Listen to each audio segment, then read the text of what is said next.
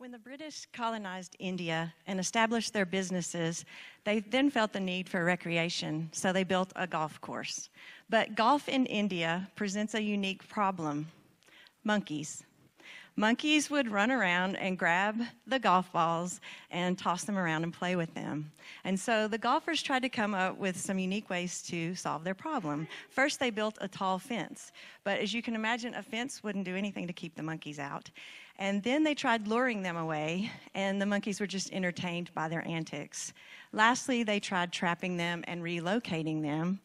And um, this didn't work either because where one would be relocated, two or three others would show up in its place. So the, the golfers realized that the only viable solution to their problem was to play the ball where the monkey drops it. Now, this could be a rather infuriating way to play golf. So, a golfer might hit a shot right down the middle of the fairway, and a monkey might run out, grab the golf ball, and play with it, throw it out into the trees or the tall grass. Or one might hit a slice into the trees, and the monkey might grab it and run, put it on the green. So, there were good breaks and there were bad breaks. Um, the golfers realized that this way of playing golf was much like life. Um, we have good breaks and we have bad breaks, and we can't always control the outcomes. So, um, we have times in life that are good, and we have times in life where we have big disappointments and struggles. But I want to share with you today that God is a loyal friend, that He provides us loyal friends, and that He sent Jesus as our ultimate loyal friend as I've said, we all have disappointments, and my family and I have had our share. A few years ago, we walked through a really difficult time. I felt shocked and devastated. Um, I felt like my feet had been swept out from under me by a wave. But God is good, and as He would have it, He set me right down on my knees. And so, in prayer and just seeking Him, uh, He gave me the strength and the courage to go to work every day and find that commitment and be vulnerable with my church family instead of hiding. Um, so, God had gracious, graciously given me a loyal biological family and a loyal church family. You see, years prior to this, God had called me into ministry in a church, this church. And here I found community and I found a safe place to um, be open about my pain and my struggles. And I found this in my church with the staff and now with my life group. So a couple of weeks ago, Gary and I had the opportunity to go to Chicago, and while we were there, we got to watch the Texas A&M women's basketball team uh, play in the Sweet 16. We lost, as you may have heard, but it was fun anyway, and we enjoyed it. And then we got to watch Stanford play afterward, and they were wearing a shirt that said family across the front. And I just I thought about what that meant for them, and it meant to me a devotion and a dedication to each other and to the team. And as the basketball team members were loyal to each other, so you, my church family, and the staff were loyal to me like a family. So we see this loyalty in the life of Ruth. So now I want to read to you from Ruth chapter 1. In the days when the judges ruled, there was a famine in the land. So a man from Bethlehem in Judah, together with his wife and two sons, went to live for a while in the country of Moab. The man's name was Elimelech. His wife's name was Naomi, and the names of his two sons were Mahlon and Chilion. They were Ephrathites from Bethlehem, Judah. And they went to Moab and lived there. Now Elimelech, Naomi's husband, died, and she was left with her two sons. They married Moabite women, one named Orpah and the other Ruth. After they had lived there about 10 years, both Mahlon and Chilion also died, and Naomi was left without her two sons and her husband. When Naomi heard in Moab that the Lord had come to the aid of his people by providing food for them, she and her daughters in law prepared to return home from there. With her two daughters in law, she left the place where she had been living and set out on the road that would take them back to the land of Judah. Then Naomi said to her two daughters in law, Go back, each of you, to your mother's home. May the Lord show you kindness as you have shown kindness to your dead husbands and to me. May the Lord grant that each of you will find rest in the home of another husband. Then she kissed them goodbye, and they wept aloud and said to her, We will go back with you to your people. But Naomi said, Return home, my daughters. Why, sh- why would you come with me? Am I going to have any more sons who could become your husbands? Return home, my daughters. I am too old to have another husband. Even if I thought there was still hope for me, even if I had a husband tonight and then gave birth to sons, would you wait until they grew up? Would you remain unmarried for them? No, my daughters. It is more bitter for me than for you, because the Lord's hand has turned against me. At this, they wept aloud again. Then Orpah kissed her mother in law goodbye but Ruth clung to her. Look, said Naomi, your sister in law is going back to her people and her gods. Go back with her. But Ruth replied, Don't urge me to leave you or to turn back from you. Where you go, I will go. Where you stay, I will stay. Your people will be my people, and your God, my God. Where you die, I will die, and there I will be buried. May the Lord deal with me, be it ever so severely, if even death separates you and me. When Naomi realized that Ruth was determined to go with her, she stopped urging her. So the two women went on until they came to Bethlehem. When they arrived in Bethlehem, the whole town was stirred because of them. And the women exclaimed, Can this be Naomi? Don't call me Naomi, she told them. Call me Mara, because the Almighty has made my life very bitter. I went away full, but the Lord has brought me back empty. Why call me Naomi? The Lord has afflicted me. The Almighty has brought misfortune upon me. So Naomi returned from Moab, accompanied by Ruth the Moabite, her daughter in law, arriving in Bethlehem as the barley harvest was beginning. So Ruth and Naomi had big disappointments. They both lost their husbands, and Naomi lost both of her sons. But, but Ruth was loyal to Naomi and ended up being like the only family that she had. So, the first point I want to make today is that family champions one another. They support, defend, and help each other. Ruth does this by clinging to Naomi and by supporting her quest to return to her home. She declares her commitment to Naomi, to Naomi's um, people, and to God. And my second point is that family is committed to staying together. Ruth has a loyalty characterized by um, a, commit, a commitment to stay with Naomi. Her expressions of kindness and love reveal a Christ like loyalty in her.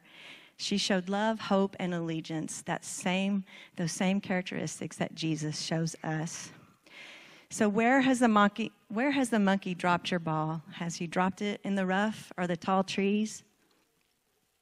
We all have struggles and disappointments in life. Um, but we all we need friends and family like Ruth like Ruth was to Naomi, like I found in you. And just like um, Christ followers can be to us, those Christ followers who have a Christ like loyalty to um, lead us with truth, hope, and love. So be this friend for someone. Find this friend for yourself. But no matter where the monkey drops the ball, family champions one another, and family is committed to staying together.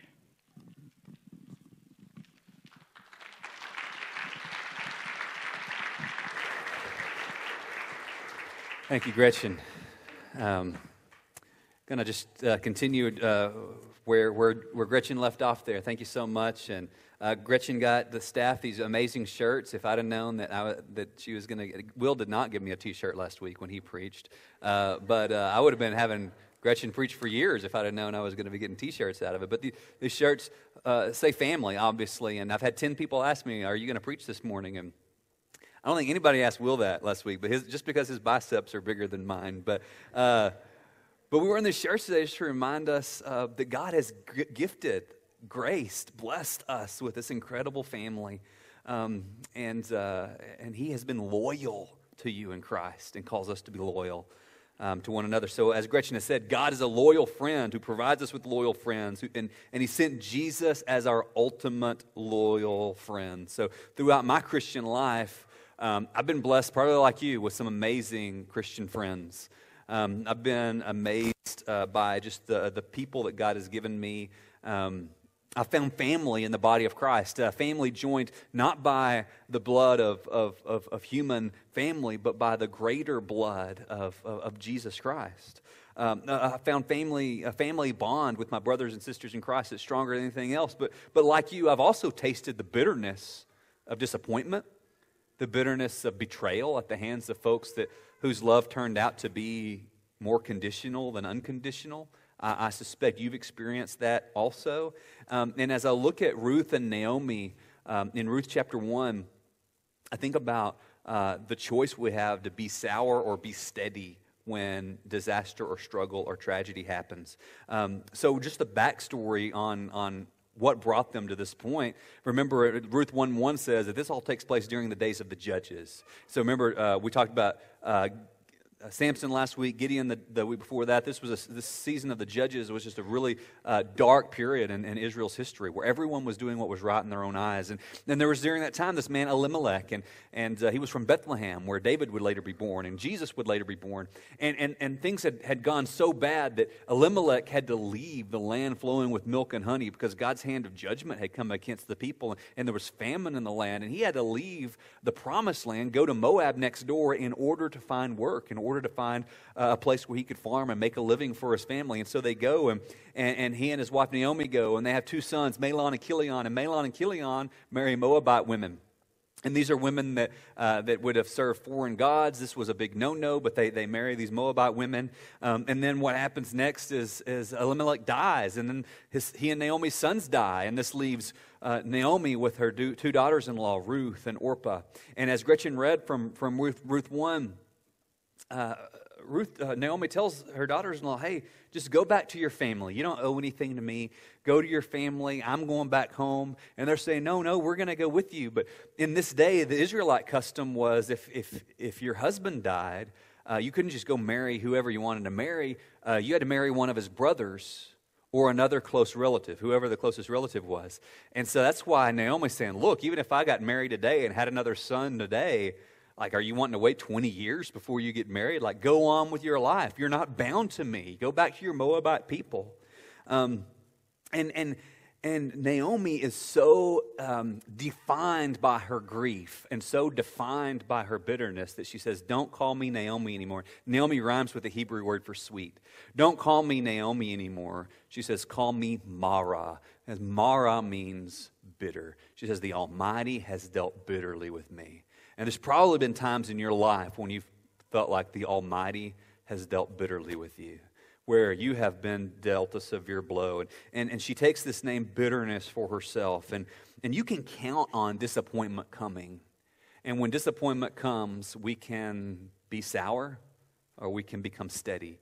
And Ruth is an example of steadiness in the midst of hardship, in the midst of disappointment. When those disappointments come, we can either embrace bitterness or we can be embraced by authentic, godly community. And Ruth is that kind of community for Naomi, her mother in law.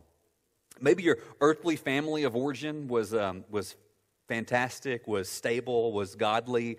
Maybe it was a train wreck and dysfunctional. But either way, when you came to know Jesus, if you know Jesus, He placed you in a greater family than, in your, than your family of origin. He, he placed you in a family bought with His blood that He shed on the cross. And your allegiance is to the family of God. Your highest allegiance is to the family of God.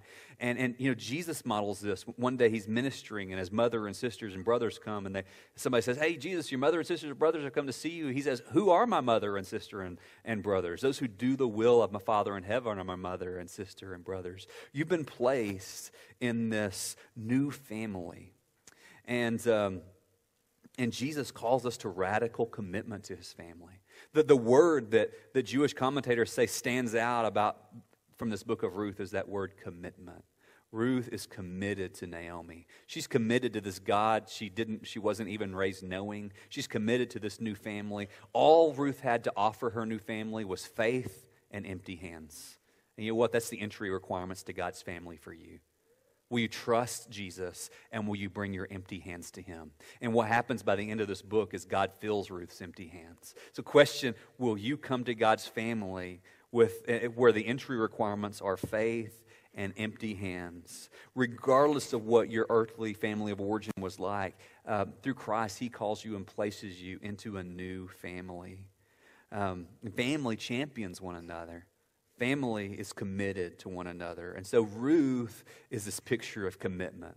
She's a picture of loyalty. And Ruth 1, um, verse 8, uh, Naomi says uh, to, to, to, actually to both Ruth and, and, and, uh, and uh, Orpah, she says, You have dealt kindly with me. May the Lord deal kindly with you. And that word kindly is this Hebrew word hesed, which means covenant faithfulness or loyalty or mercy. It's the word used throughout the Old Testament for God's special covenant love for his people. It's the word throughout the Old Testament used for God's never giving up, never stopping, always and forever kind of love. It's the word that probably in the New Testament we would translate as grace. It's this beautiful word, and Ruth has demonstrated, Ruth demonstrates towards Naomi the kind of loyalty, the kind of steadfast love that God demonstrates to his special covenant people.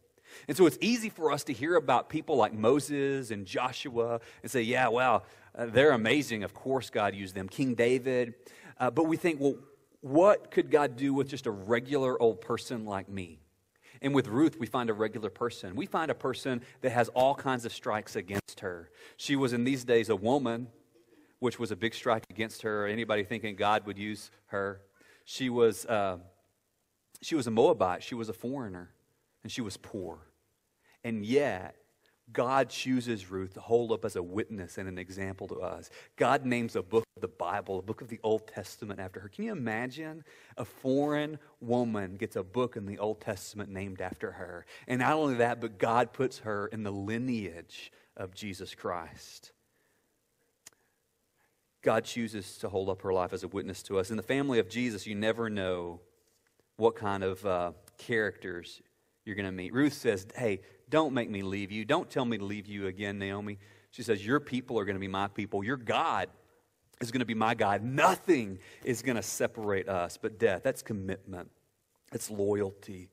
Um, so Ruth expresses a radical commitment to this new family, this new family that she enters by faith. Um, Orpah uh, we're, we're, told in, in chapter 14, they lift up their voice, they weep. Orpah kissed her mother in law, but Ruth clung to her mother in law. Now, I'm not, uh, not uh, trying to say bad things about Orpah, but Orpah says, okay, this uh, we've been on the road a while. I'm missing home. Uh, I don't think the life of being a widow forever is, is it for me. So she kisses her mother in law and goes back home. I think she had a talk show or something she had to go host. But Orpah kisses her mom and goes home. Lame. Sorry, I just, I, I repent. Um, Orpah kisses uh, Naomi and, and, goes, but, but Ruth clings to her. And, and, and, and, you know, it's easy to, you know, that, that, that, that, that, that difference between, that contrast between a kiss and clinging is something that, that has been playing around in my mind. You know, it's easy to, um, to, to be kind of surface level committed to Christ and his people um, Judas even betrayed Jesus with this kiss, this sign of hospitality and welcoming. But Mary, outside the tomb of Jesus, she clung to Jesus. Um, are, are, you a, a, a, have you kissed the people of God, or do you cling to the people of God? Uh, are, you, are, are you a hitchhiker believer? What do I mean by that? Orpah kind of reminds me of this hitchhiker I picked up once in high school. Don't try it at home, guys. But I was, I was driving to school, saw this guy broke down on the side of the road. I I was like, hitchhikers, pick them up. And so I pull over and um, have my old blue 64 Ford that I still have. And um, I said, come on in, I'll take you as far as Cross Plains. And so we putter a couple miles down the road. My gas gauge didn't work, still doesn't work. I ran out of gas, used to run out of gas all the time. So a couple miles down the road, I run out of gas. I pull over and we get out and I'm in the back of my, I'm looking in the back of my pickup and hey, no worries. You know, I've got a, a gas tank in here somewhere. I'll just walk up to this house over here. And I look around, dude's already waved down uh, a semi truck, hopped in with him, and he's down the road. See, he was with me as long as there was no adversity. He was along for the ride as long as nothing was expected of him. And we have a lot of believers that are hitchhiker Christians. You're here until you get mad. You're here until you get your feelers hurt. You're here until you get offended. And is that cool? Is that what Christ has called you to? Man, He's called us to something greater than that. He has modeled something so much more beautiful than that for us. Orpah says, Man, I'll kiss you, but I'm gone. Ruth clings and she says, I'm not going anywhere. There's this old word that's inspired by Ruth. You, you, most of us haven't heard this word before, I hadn't. It's this word called ruthful. Anybody ever heard the word ruthful before? Um, it's, the, it's the quality of being merciful or compassionate to someone who is experiencing sorrow. You're familiar with its opposite, though ruthless. To be ruthless is to have no mercy, no compassion, no grief for someone who's struggling and experiencing difficulty. In a ruthless world, God's people have to ruthlessly cultivate ruthfulness. You're not going to accidentally become ruthful. You're not going to accidentally become loyal and merciful and faithful. It takes cultivation. So, family, as Gretchen shared with us, champions one another. Ruth's uh, loyalty ultimately transforms Naomi's bitterness into joy. Families committed to one another. Ruth is with Naomi no matter what. But third, what I'll add is that family has conflict with one another. Your family ever have conflict? I'm so thankful that Sonda is not a hitchhiker Christian, or she would have left me in the dust a long time ago. She has stuck, she has stood with, stuck with me, stuck with me. She has stuck with me um, for 17 years through ups and downs uh, good and bad. Biblical loyalty is not blind loyalty. There are times that we will be in conflict with one another if we are in community with one another. And when conflict happens, that's usually when we cut and run, right? That's usually when we say, Well, I'm out of here. But what if conflict is an opportunity for you to glorify God by honoring God above your feelings? Wouldn't it be aw- awesome if, if there were people in this world, more people in this world, who, who elevated glorifying God above how I feel in this moment? And conflict, when we work through confidence in a biblical and a humble way, it's an opportunity to glorify God. It's an, it's an opportunity to serve someone else. It's an opportunity to grow in depth. Um, Ruth could have gone back to Bethlehem just with blind loyalty and said, okay, I'm going to be called bitter too, and, and I'm going to just give up on life as well. And she could have just said, she could have interpreted loyalty to Naomi as just joining Naomi in her misery. Look, Ruth's lost a lot too. If anybody got dealt a bad hand or had the monkey drop their, their ball in the rough, it was Ruth. But what Ruth did after they got to Bethlehem, they get to Bethlehem and everybody's saying, Oh, can you believe Naomi's back? And she brought that Moabite lady with her. And what, what Ruth does is she goes out to a field and she says, I'm going to make a life for us. The first time the word hope is used in the Old, Test, in the Old Testament is in this book. Ruth goes and she's so driven by hope. She's so driven by loyalty that she doesn't just join Naomi in Naomi's bitterness. She goes out and she makes a life. And she just so happens to arrive in Bethlehem at the harvest time. She just so happens to stumble into this field that's owned by this man named Boaz. See, God's sovereignty is at work all in the backstory of Naomi and Ruth's life, but they didn't even know it. And God's sovereignty is at work all through the background of your life. Even at times that He seems so distant and He seems so far away, God is sovereignly working on your behalf. And so Boaz rides up on his horse. He looks over there and he sees Ruth, and she's a she's like she's a hoss. Like she's like got all this barley on her back, and she's working hard. Like the, the amount of barley she took home her first day on the job was this crazy amount. And uh, and she's been doing CrossFit or something. She's she's ripped and she's probably grimy and dirty. But Boaz like rides up on his horse and looks over at her, and it's like you know she's like the wind or something starts playing in the background. And he says, uh, chapter two, verse verse five, he says, "Who does she belong to?" Literally says, Whose woman is this? Not very gender inclusive language of, of Boaz, but he says, Whose woman is this? And that's the central question of this book. Who does she belong to? That's the central question of your life. Who do you belong to? Who does she belong to? By faith, she belongs to the God of Abraham, Isaac, and Jacob. By faith, she belongs to this family that doesn't even want her. They don't even want her. And yet she belongs there by faith. And the central question of her life who does she belong to? She belongs to God. Who do you belong to? Where is your commitment? Where is your radical commitment? Ruth points us to Jesus. Jesus is a better Ruth and he's a better Boaz. Jesus expresses a loyalty to us even greater than the loyalty of, of, of, Ruth. He is loyal to you all the way to the cross, all the way to having his flesh torn and his blood shed on the cross for you and me. Ruth points to our need, not just for Christ, but he points, she points to our need for, for, for, for family. Maybe you've noticed that there's not very many Ruthful people in this world. Maybe you're thinking, man, I need a Ruth in my life. Where's my Ruth? Man, I need a Ruth. And if you're thinking that, if you're thinking this world needs more Ruths, the, the solution is as simple as it is challenging. You know the solution, you already know it. The solution is if we need more Ruths in the world, then God's calling you to be one.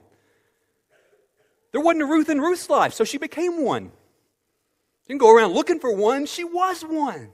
How do we become Ruthful? Through faith in the greater Ruth, through trusting Him. And He develops, He imparts that covenant faithfulness in us. So, how does Ruth's story end? Boaz says, Whose woman is she? And he says, Hey, leave a little extra for her. And the, see, see, the way this worked is in these days, people like widows and foreigners, um, the poor, the orphan would come to these fields, and, the, and, the, and those that were gleaning the, wheel, the fields would leave what was in the corners. And the widow, the poor, the foreigner would come and take what was left behind for them. Um, and, and that's how they survived. And Boaz says, Hey, protect this lady, watch out for this lady, uh, leave uh, some extra out there for her. And eventually, through some first, uh, first through some early uh, Israelite um, traditional stuff, uh, Ruth and Boaz become married. He's this kinsman redeemer. He's the one who's close enough kin that can redeem her from her misery and her widowhood. They get married, and the curtain closes on this book with Ruth laying this baby boy on Naomi's lap. And that baby boy will become the grandfather of King David. And Naomi's bitterness is no more. Ruth gets two mother in laws. Uh, um, amazing. I don't know what, how, how there's not a book on that. But her first mother in law is Naomi. And her second mother in law the mother of Boaz is this lady named Rahab that we talked about a couple weeks ago. So beautiful. And both Rahab and Ruth end up in the lineage of Jesus Christ. So God is sovereign and he works beauty out of tragedy, even if it takes a really long time. God created you for community. He created you for radical commitment to a family, the family of God. Community is not just found, it's forged through life together. If you're thinking you're going to stumble into commitment like this, into community like this, no, it's, it's awkward at first and it's forged. It's got to be cultivated. So, will you cultivate it? I need people in my life who are characterized by unconditional love, who are unshakably uh, clinging to hope, who are unswervingly committed to truth. And we want to be that kind of community to you, and we ask your forgiveness when we fail. But there is one who, whose unconditional love, whose unshakable hope and whose unswerving truth never fails. And that's the better Boaz, the better Ruth, Jesus Christ. I'm going to turn the message over to Gretchen, and the band can come up. Jesus is better than Ruth. He's characterized by better loyalty. He is our ultimate loyal companion. And he invites us into his family and he adopts us into his family. Um, Ruth suffered in her loss, and yet she left her family and she was committed to Naomi and her family. Um, I've moved all over the country with my family, and through that time, I found loyal friends and I found loyal Christ followers to walk with me through mom failures, through miscarriages and health scares and loneliness. And He reminded me that I can always depend on Him and that he gave me a certainty that even in struggles and even in hard times, he would use me and could use me to share him with the world. So um, if you know him, that's awesome. Trust him, he's trustworthy. But if you don't know him, then let's take care of that today. It's as easy as ABC. Admit that you're a sinner. We all fail, we all make mistakes. Believe that God sent his son, Jesus Christ, to die on the cross for our sins, that would pay the price for every sin we've committed and every sin we will commit. And then C is confess Jesus Christ as your Lord and Savior. Confess, confess to God that you've accepted Him and confess to the world. And so if you haven't done this, haven't prayed this prayer, then let's take an opportunity to do this right now.